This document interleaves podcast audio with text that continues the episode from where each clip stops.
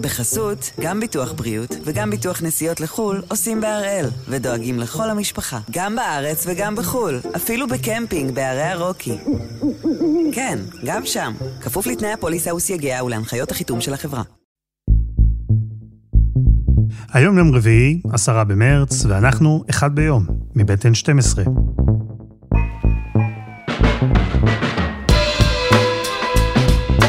אני אלעד שמחיוף, ואנחנו כאן כדי להבין טוב יותר מה קורה סביבנו. סיפור אחד ביום, כל יום. והפעם, בית הדין הבינלאומי בהאג פתח בחקירה על פשעי מלחמה שלכאורה ביצעה ישראל. מה זה בכלל אומר? ומה ישראל יכולה לעשות? שלום ארד. שלום אלעד. מה זה בית הדין הבינלאומי בהאג? מתי הסיפור של המוסד הזה מתחיל? תשמע, הסיפור הזה מתחיל אה, במראות אה, הנוראים שרבים אה, מאיתנו זוכרים מסוף שנות התשעים של המאה הקודמת. בוסניה, הבלקן, המלחמה הנוראית שהייתה שם, פשעי מלחמה ברואנדה, תמונות נוראיות מאפריקה של מלחמות אזרחים, בקונגו. צ'צ'ניה, כל מיני מקומ... מילים כאלה של מקומות שמעלים אה, במוחנו אה, תמונות אה, זוועה. והתכנסו אנשים שאמרו, די, מספיק. צריך לשים לדבר הזה סוף, וחתמו על אמנה שנקראת אמנת רומא ב-1998. נכנסה לתוקף ב-2002, והאמנה הזאת אה, למעשה מבקשת אה, להסדיר אה, את האופן שבו האנושות תוכל למעשה למנוע פשעים בינלאומיים באמצעות זה שהיא תרתיע ותביא למשפט, תרשיע אם צריך, ותעניש את מי שחשוד ומורשע בהם.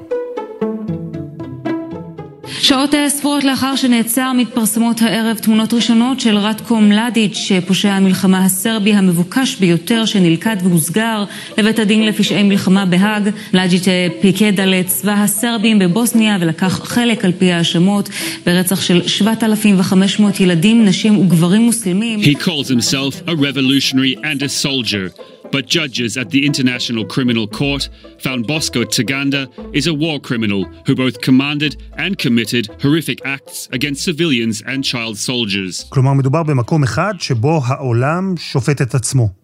חלק ניכר, חלק ניכר מן העולם, לא כל העולם חתום על זה, מיד בטח נגיע לזה, אבל פה זאת אולי נקודה כשמדברים על האג חייבים אה, להפריד, יש שם שני בתי משפט שאנחנו צריכים לדעת על מה אנחנו מדברים.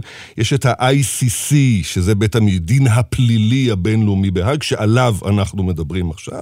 ויש שם גם את ה-ICJ, שזה אה, בית הדין הבינלאומי לצדק, ששם אה, מדינות מתדיינות ביניהם כשהן לא מסכימות על שורה של דברים שיכולים להיפתר באמצעות האו"ם. זה לא אותו הדבר, אנחנו מדברים על בית הדין הפלילי. פלילי שעוסק ברצח עם, פשעים נגד האנושות, פשעי מלחמה, ומה שהם מכנים crimes of aggression, פשעי תוקפנות, אני מניח שאפשר לכנות את זה בעברית. זה העניין שלנו בשיחה הזאת. ומה המנדט של uh, בית הדין הפלילי הזה? המנדט של בית הדין הפלילי הוא לחקור. להביא לדין, להעמיד למשפט וגם להעניש אה, את מי שנחשד בעבירות החמורות הנוראיות האלה במדינות החברות. מתי מתחיל הממשק בין בית הדין לבין מדינת ישראל? תשמע, לאורך uh, כל uh, הדרך יש ניסיונות לגרור את ישראל להאג. אנחנו מכירים את, ה, את הביטוי הזה. בהקשר הנוכחי, קבוצות אה, שונות אה, של אה, פלסטינים ותומכי BDS למיניהם הגיעו לבית המשפט, לבית הדין, פנו אליו, פנו אל התובעת, גם אל מי שקדם אליה. פלסטינים מממשים את האיום ופונים לבית הדין הבינלאומי הפלילי בהאג. המשמעות היא שהם יוכלו בתוך חודש להתחיל להגיש תביעות נגד ישראל על פשעי מלחמה. לפני חמש שנים היא התחילה בסוג של חקירה. אה, חקירה שבה היא בודקת את כל התלונות שהובאו אליה אה, בטענות לפשעי מלחמה שמבצעת מדינת ישראל בשטחים שהיא שולטת בהם ביהודה ושומרון וברצועת עזה, גדה המערבית ורצועת עזה, כל אחד יכול לכנות את זה איך שהוא רוצה. ובית הדין הבינלאומי, אמרנו, פועל מתוקף אמנת רומא. יש לו בכלל סמכות לחקור את ישראל? מדינת ישראל לא חתומה על אמנת רומא, אמרנו שמסדירה את הפעילות של בית הדין הזה, מכיוון שכך בית הדין לא יכול לחקור מה שקורה בישראל. אבל הרשות הפלסטינית היא מדינה לצורך אה, אמנת רומא. האמנה חלה עליהם, הם חברים באמנה, אה, ומכיוון שכך, יש סמכות לחקור את מה שקורה ביניהם. זאת למשל הסיבה שלמרות אה, הצעקות שנשמעו כאן, למה לא חוקרים את סוריה? למה לא חוקרים את איראן? הוא כמובן לא אומר מילה נגד איראן וסוריה ומשטרי רודנות אחרים שמחוללים פשעי מלחמה אמיתיים, חדשות ובקרים. אי אפשר לחקור את סוריה ואי אפשר לחקור את איראן, כי סוריה ואיראן נמצאים מחוץ לתחום הסמכות של בית הדין אה, הבינלאומי הפלילי בהאג. אני לא יודע אם הייתי רוצה שישוו אותי למה שקורה בסוריה או באיראן, אבל זאת כבר שאלה ערכית אחרת. אבל הרשות הפלסטינית כן חברה, מכיוון שזאת לא מדינה לכל דבר, נדרשה הייתה החלטה של השופטים שיש להם סמכות לדון במה שקורה שם. והתובעת פאטו בן סודן פנתה אל השופטים. In brief, I am satisfied, one, that war crimes have been or are being committed in the West Bank, including East Jerusalem and the Gaza Strip. והשופטים, עם דעת מיעוט אחת של שופט הונגרי, אבל האחרים, ברוב קבעו שיש לבית הדין סמכות באזורים האלה, מכיוון שכך לתובעת יש סמכות לחקור את הטענות ואת הבעיות שהיא עלתה עליהן בדרך. על מה התלונות? כשהמתלוננים מדברים על פשעי מלחמה, על, על מה הם מדברים? הם מדברים על שורה של טענות, טענות לפעולות של חיילי צה"ל במהלך צוק איתן. למשל דברים, הפצצה בלתי סבירה שנעשתה באותו יום שישי השחור. שאנחנו כך מכנים אותו, מדברים על אירועי הגדר. במקביל ברצועה כ-40 אלף עזתים ביותר מעשרה מוקדים התעמתו עם צה"ל על הגדר. הפלסטינים מדווחים על 52 הרוגים ומאות רבות של פצועים. היא גם אה, תחקור אה, לטענתה, אה, קיבלה תלונות, אנחנו גם יודעים על ארגונים אה, ישראלים שפנו אה, לבית הדין בתגובה לפנייה אה, של הפלסטינים, והיא תחקור אה, עבירות אה, פשעי מלחמה של חמאס. שמפגיז אה, אזורים אה, שמאוכלסים אה, באוכלוסייה אזרחית, לא, לא, לא מטרות אה, צבאיות, שימוש אה, ב... אוכלוסייה אזרחית כמגן אנושי, זה גם כן טענות אה, שהועלו בפניה, היא אמורה לחקור אותן. ומעבר לכל אה, אותן אה, נקודות ספציפיות, ככל שהן כואבות, אני אקרא להן נקודות ספציפיות, הושמעה גם טענה באשר לחוקיות של ההתנחלויות הישראליות בגדה המערבית.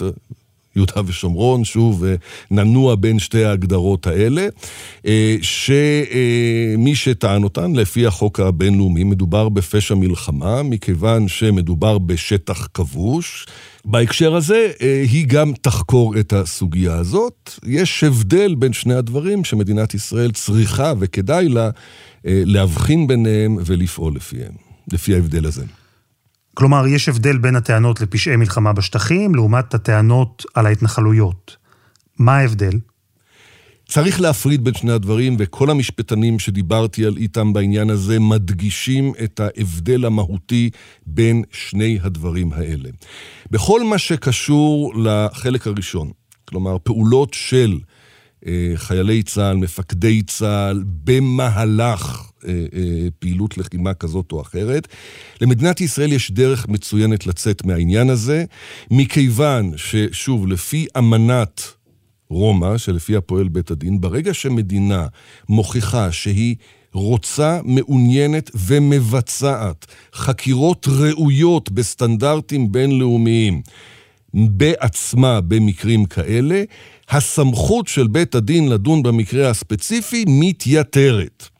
רוצה לומר, מדינת ישראל חקרה את אירועי יום השישי השחור בצוק איתן. ובכן, אחרי ארבע שנים של בדיקות שאספו את כל הק... אה, רשתות הקשר והמסמכים והדברים, הפרקליט הצבאי אה, קובע באופן נחרץ, ואני אנסח את זה אה, כך, אין מקום לפתיחת חקירה פלילית ביחס לאירועי הקרב הזה. מדינת ישראל ביצעה חקירה. בכל מה שקשור לאירועי הגדר. הרבה מאוד דברים אחרים מדינת ישראל חקרה, ואתה יודע מה? ההודעות של דובר צה"ל והפרסומים שמעבירים אלינו מנוסחים גם כדי שישמעו אותם במשרד התובעת בהאג. זה חלק מן העניין. מדינת ישראל מהסיפור הזה יכולה לצאת. אני, אני, אני מרגיש שיש אבל מתקרב. ב- בדיוק, אבל יש לנו את החלק השני. כלומר, ההתנחלויות.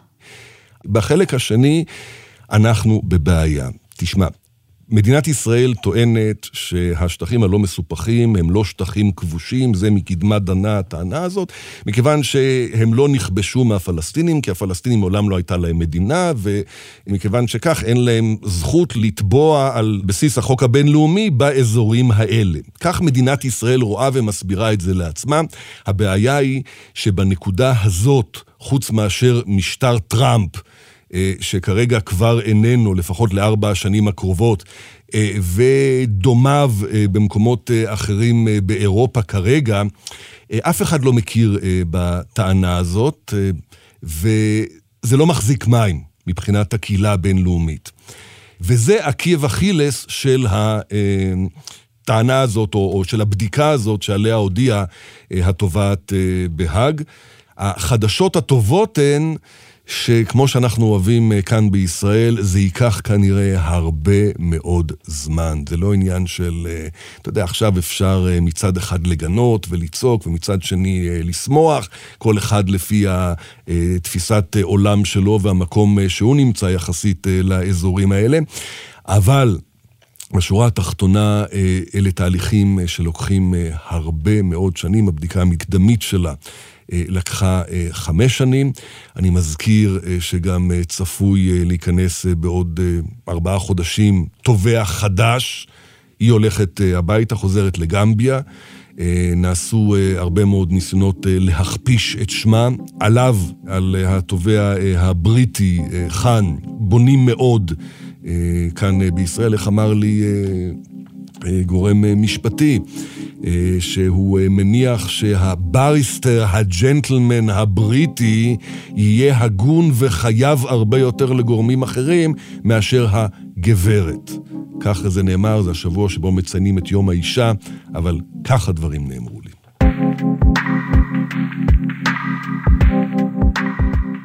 מה יכולות להיות ההשלכות של חקירה כזו בשטח? אדם שאחראי איכשהו למפעל ההתנחלויות יכול נניח למצוא את עצמו עומד למשפט, בכלא? תיאורטית, כן. אה, חצי תיאורטית, חצי מעשית, יוציא התובע צו מעצר בינלאומי. הצו מעצר הבינלאומי הזה יחייב קודם כל לוודא את, את אותו בן אדם, שכשהוא נוסע לאיזושהי נסיעה בחו"ל, בהנחה שהוא גם פוליטיקאי, אולי כבר איזשהו שר או מנכ"ל משרד ממשלתי, רוצה להגיע לפגישת עבודה בחו"ל, צריך לוודא אם יש נגדו צו, אם הוא יודע שיש נגדו צו מעצר, שאם המדינה שאליה הוא נוסע חברה באמנת רומא, חתמה על אמנה, חתמה ואשררה את אמנת רומא, הוא צריך לוודא שלא יעצרו אותו. וגם אם יבטיחו לו שלא יעצרו אותו, צריך לוודא שאף אחד לא יגיד שם, יגיש איזושהי תביעה לבית המשפט, ואז בית המשפט המקומי ידרוש לפחות לעכב אותו עד תום ההליכים. אלה דברים שיכולים לקרות. ויותר מזה, אלעד, אה, שוב, במהלך העבודה על, על, על העניין הזה, אני למדתי שלבית הדין יש גם פטנט בהקשר הזה. הם מוציאים צו מעצר סודי. כלומר, הם לא מפרסמים שיש צו מעצר בינלאומי כדי שאותו בן אדם שהם רוצים לדבר איתו לא יימנע מלצאת מארצו, שם הם לא יכולים לחקור אותו. אלא עושים לו אמבוש. מחכים שהוא יגיע לאיזושהי מדינה, אז הוא מגיע לאותה מדינה, ואז מתברר שיש נגדו צו מעצר, ואז מחויבים לעצור אותו, כי לא עשו את כל פעולות המניעה קודם. למה אנחנו צריכים את כל זה? לא יותר פשוט להסדיר את העניין? אז אה, בוא אני אגיד לך, מבחינתי, ושוב, ופה זה ארד ניר האישי, לא ארד ניר של חדשות 12, ולא N12, ולא... ארד ניר האישי אה, חושב שכדאי להסדיר את העניין שבגינו התובעת בבית הדין חושבת שיש מקום לפתוח בחקירה. נושא הכיבוש זה נושא שאנחנו אוהבים לטאטא אותו מהשולחן, זה נושא ש... אה, מתחת לשולחן, כן? מתחת לשטיח אפילו. אה, עמוק עמוק מתחת לשטיח, אנחנו לא מתייחסים לזה, לא מדברים על זה, זה אפילו בבחירות הנקודת, הקרובות, זאת לא נקודה לדיון. אה, וחבל, כי זה יכול להשפיע עלינו, אם לא עכשיו, אז בהמשך. כי זאת, זה פיל שנמצא בחדר, בחדר הבינלאומי. יהיו ups, יהיו downs, בסופו של דבר נצטרך להתמודד עם זה. אבל בניגוד לערד ניר האישי, ישראל לא עושה את זה. יש כל מיני דברים שישראל כן עושה, בין היתר תוקפת את בית הדין בהאג, אומרת שהוא מוטה פוליטית. בית הדין שהוקם כדי למנוע הישנות של הזוועות שהנאצים חוללו נגד העם היהודי, פונה עכשיו נגד מדינתו של העם היהודי. בית הדין הבינלאומי בהאג הוא ארגון אה, שטבול באנטישמיות, בשנאת מדינת ישראל. יש לטענות האלה בסיס? אני מניח שיש גם קורטוב של אנטישמיות בהתנהלות ובביקורת שמשמיעים מול מדינת ישראל. כן, אני מניח את זה ואני אומר את זה לא פעם. זה לא מצדיק שום דבר רע שמדינת ישראל עושה. זה לא מצדיק לא להסדיר את אי הסיפוח. זה לא מצדיק. תספחו, זה בסדר, גם זה בסדר, זה גם כן פתרון. אבל אנחנו פה הולכים עם, עם, עם, עם, עם עצם בגרון, לא, לא, לא בולעים אותה, לא מוציאים אותה עשרות שנים. די, צריך לפתור את העניין הזה. כן, אבל יש עוד מישור בתגובות של ישראל. יש מישור ציבורי, יש מישור משפטי כמובן, אבל יש גם דברים שקורים מאחורי הקלעים, או כמו שאמרת, מתחת לשולחן. נניח הנשיא טראמפ, שהטיל סנקציות על התובעת הראשית בבית הדין, וזה קרה בעידוד ישראל. קח אותי לזירה הזו. תשמע, בית הדין אה, צריך אה, תקציבים. הסמכות שלו מקורה ממדינות, מדינות שחתומות אה, על האמנה, והוא למעשה סניף של האו"ם. ואנחנו מכירים את ההתנהלות מול האו"ם, איך האו"ם פועל ומתנהל, הוא שוב סמוך על שולחנן של המדינות החברות בו, בייחוד המדינות העשירות יותר, שיממנו את פעילותו. אה, אז אה, כל הדברים האלה הם אה, אמצעים להפעיל לחץ על בית הדין כדי לפעול אחרת. ובית הדין לא פועל בסופו של דבר בריק מוחלט. כמו שבית המשפט העליון של מדינת ישראל לא פועל בריק מוחלט. בתוך עמם הם יושבים אה, השופטים, בתוך אה, עמם הם נמצאים. יש לובי לקידום של אה, שופטים, ויש לובי לקידום של, של חוקרים, ויש לובי לקידום של פקידים ושל נושאי תפקידים, ובכל הדברים האלה יש התנהלות בינלאומית שאפשר להשפיע דרכה. אומרים שהמינוי של חאן הוא היה המינוי המועדף על ידי מדינת ישראל, שלמרות שהוא ייצג בבית הדין אה, את הנאשמים בפשעי מלחמה באוגנדה, למרות זאת, אה, מדינת ישראל מאוד רצתה שהוא יהיה זה שיתפוס את מקומה של אה, בן סודה. יכול להיות שמדינת ישראל הצליחה, בו, הצליחה פה בעניין הזה, המינוי הזה היה עוד בתקופתו של דונלד טראמפ בבית הלבן, אז מכיוון שככה, הלובי הבינלאומי מצד אחד, והאיומים מן הצד השני, והלחץ הכלכלי מן הצד השלישי, כל הדברים האלה בסופו של דבר עושים את שלהם. מכיוון שכך, הניסיון הגדול הוא למנוע את תחילת התהליך כל הזמן. לעצור את הרכבת בתחנה, שהיא לא תתחיל לעצור, משום שאפשר לעמוד באמצע המסילה ולעשות עצרי, עצרי, עצרי, עצרי, אבל זה מסובך ומסוכן. ויש איזה דיסוננס, כלומר, ישראל לא רוצה להיות מחויבת חוקית, אבל מהצד השני, היא גם לא יכולה לבעוט בכל הכללים הבינלאומיים ולא להתייחס אליהם. חד משמעית, מכיוון שכך אנחנו הולכים על הסף כל הזמן, ובשביל זה יש את אותם אנשי מקצוע שמנקים כל הזמן ומנסים להוכיח קודם כל שיש לנו טיעון אמיתי, נכון ורלוונטי. תשמע, בכיר מאוד בתביעה אה, במדינת ישראל אמר לי אה, כמה פעמים, בתפקידים קודמים שהוא היה בהם, שהשמירה על החוק הבינלאומי, או הכבוד לחוק הבינלאומי, זו זכות הקיום של מדינת ישראל. הוא אמר לי שכשהוא יוצא לכנסים בינלאומיים בחו"ל, אנשים אומרים לו, אתם כמונו. אתם לא כמו סוריה, אתם לא כמו איראן, אתם לא כמו המדינות שסביבכם. זו זכות הקיום שלכם, והוא ניסה לשכנע אותי וביקש ממני להעביר את זה הלאה באמצעים שיש לי, שזאת זכות הקיום של מדינת ישראל. ברגע שנהפוך להיות כמו סוריה או כמו איראן, אז כל המדינות שתומכות בנו, למרות הקשיים שאנחנו מתמודדים איתם, למרות הקשיים האלה, אה, המדינות האלה יפסיקו לתמוך בנו.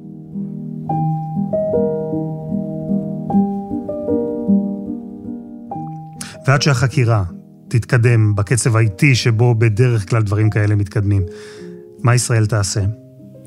נרוויח זמן. נראה לי שהעניין העיקרי, למרות ההכרזות שנשמעו כאן ולמרות הלחץ, זה ייקח עוד הרבה מאוד זמן. ובסופו של דבר יכול להיות שבית הדין יהיה זה ש... ידרבן את אה, ממשלת ישראל אה, להחליט על אה, עתיד הסיפוח או אי סיפוח.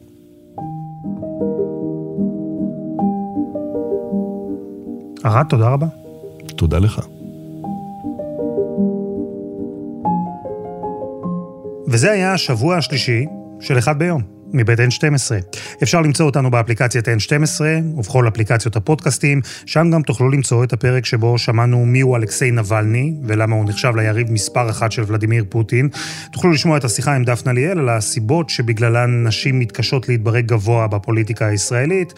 וגם את הסיפור המלא סביב הריאיון המדובר של השבוע, שבו הרי ומייגן חשפו את הסודות של משפחת המלוכה. העורך שלנו הוא רום אטיק, בצוות דני נודלמן ועדי חצרוני, על הסאונד יאיר בשן, תודה גם לעומר פרימט, ואני אלעד שמחיוף. אנחנו נהיה כאן שוב ביום ראשון. thank you